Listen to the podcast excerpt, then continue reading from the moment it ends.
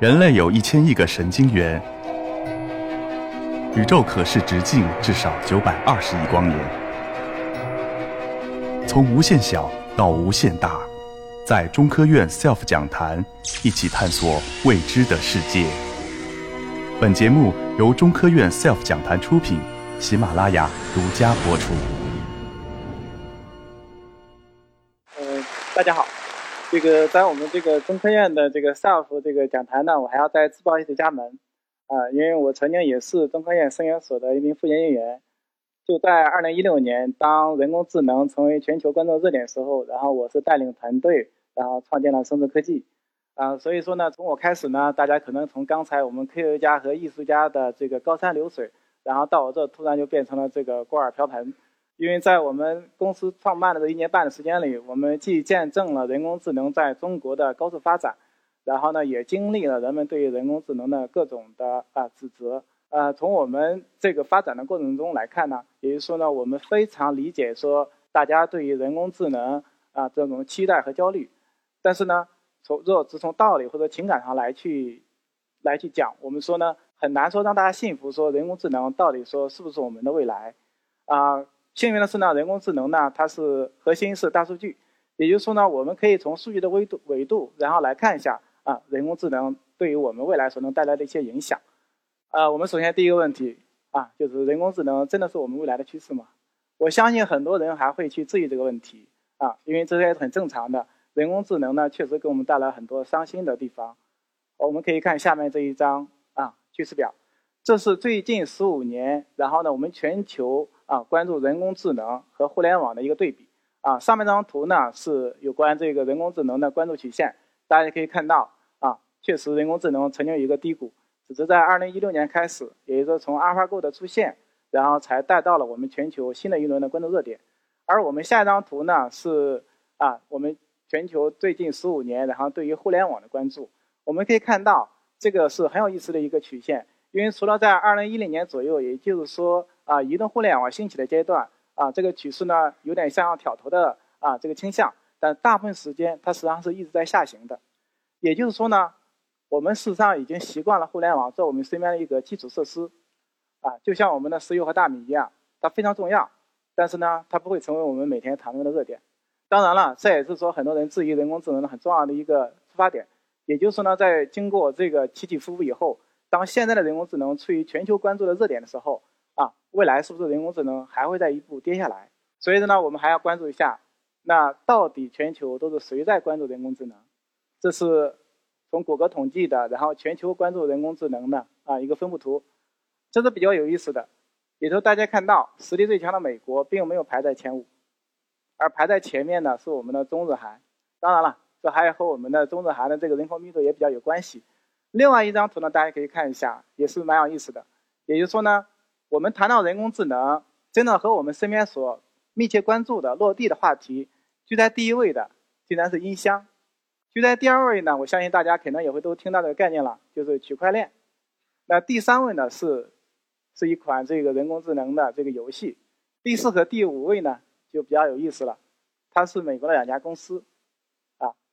所以我们作为创业者来说，我们更关注说人工智能未来能给我们带来哪些财富。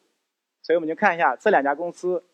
他们在这5年的股票的曲线。很惊喜的看到，这是非常漂亮的一条股票的一个曲线。当然了，很多人会后悔为5年前为说没有买入这2家公司的股票。当然我们现在还有很多机会，因为我们中国的人工智能呢正在刚刚的兴起。那我们再看一下我们国内这是百度对我们人工智能的整个的一个统计分布。我相信我们国内关注人工智能的前4大城市，大家应该是没有太大的疑问。这里面唯一说比较有意思的是说，杭州和成都然后排在了比较靠前的地方反而广州呢排在下面了。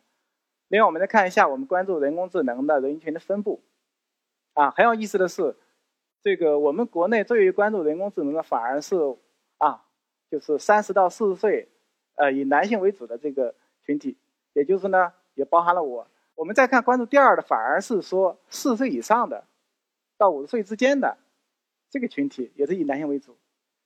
很有意思的是说，我们反而3岁以下的年轻人对人工智能倒没有说呈现出来比较大的关注度，所以这也是说我们需要值得一个思考的一个地方。那我们既然说了人工智能我们身边的很多可能都是在关注这个事情啊，大家可以看一下，可能你身边是不是有些是真的在关注人工智能？那自然我们引申下一个问题，就是说呢，人工智能到底说突破点在哪个地方？因为人工智能是一个非常大的概念，它涵盖了所有的行业。那最终呢，我们要选择某一个地方，譬如说我们要将来就业，是吧？或者甚至说我们将来创业，总要是有一个某个具体的方向。那我们看突破点在哪个地方？我觉得突破点这个地方呢，大家是各有各的这个想法，也有各有各的这个观念。但是呢，我们可以看一下这个全球最有钱的这些巨头们，然后他们在做什么？这个也是很有意思的现象。大家可以看到了，亚马逊做了一款智能音箱，于是谷歌也做了一款智能音箱，在今年2月份，然后苹果也要发布一款智能音箱，后面微软也做了一款智能音箱。在我们看国内，小米做了一款智能音箱，阿里做了一款智能音箱，是吧？然后呢，我们看百度也做了一款智能音箱，还有科大讯飞，还有联想，当然还包括以后的这个待会儿给我们讲的腾讯，当然还有包括我们韩国三星。所以当全世界最有钱的巨头他们基本上排在了我们全球市值的前10的时候，他们都在做同一件事情。智能音箱和我们刚开始看到的全球的关注度实际上是非常一致的，哎，这是非常值得我们去思考的一件事情。也就是说，我们在看人工智能的时候，反而人工智能最关联的反而是一款小小的智能音箱。那我们再看一下，在2018年我们全球的智能音箱的这个出货量统计大概是5600万台。这是什么概念呢？也就是相当于我们全球除了2个大的人口非洲和印度以外，基本上我们大概是8个人之中要有1个人拥有智能音箱。这个数据可能大家有些不相信啊，所以我们就看下一个问题，说人工智能有没有泡沫。在回答这个问题的时候，我们顺便就把我们刚才上个问题给回答了。那么我们看我们的就是中国和美国最大的这个竞争的地方，就是在这个智能音箱这个品类的时候，美国事实上已经领先我们3年。然后呢，它现在的智能音箱的普及率已经达到了1/6，也就是说，基本上在美国来说，有1/6家庭已经拥有了智能音箱。这还不够，因为大概有65%以上的人群，当用过智能音箱以后，他已经无法再适应不用智能音箱的这个时代了。这个可以举个浅显的例子，就是大家在智能手机刚刚兴起的时候，实际上当你习惯了智能手机以后，你已经无法再回到功能机的时代了。这个是现实的，正在发生的。也就是在我们的这个下面的美国啊，已经经历这些事情，只是我们中国刚刚开始。但即便这样，在我们去年从智能音箱开始的时候，我们的销量大概是2个月达到200万台，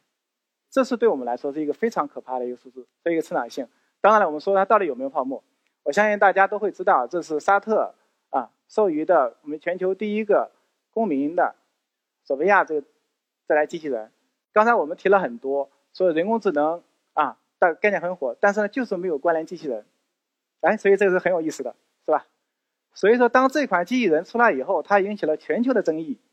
因为大家都认为它是一个骗局或者是一个泡沫。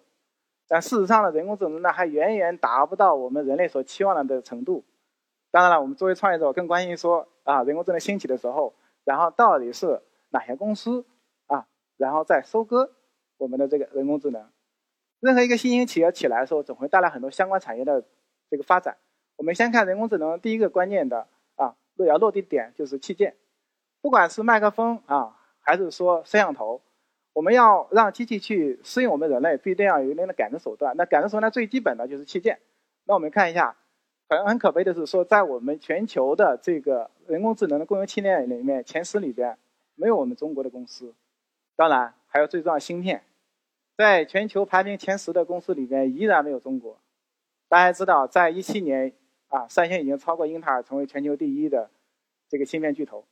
同样，在我们整个的存储领域，包括我们的内存和闪存，大家都知道一直在涨价，但这里边没有一家我们的中国的公司。很多时候我们在讲的说我们的算法、我们的平台，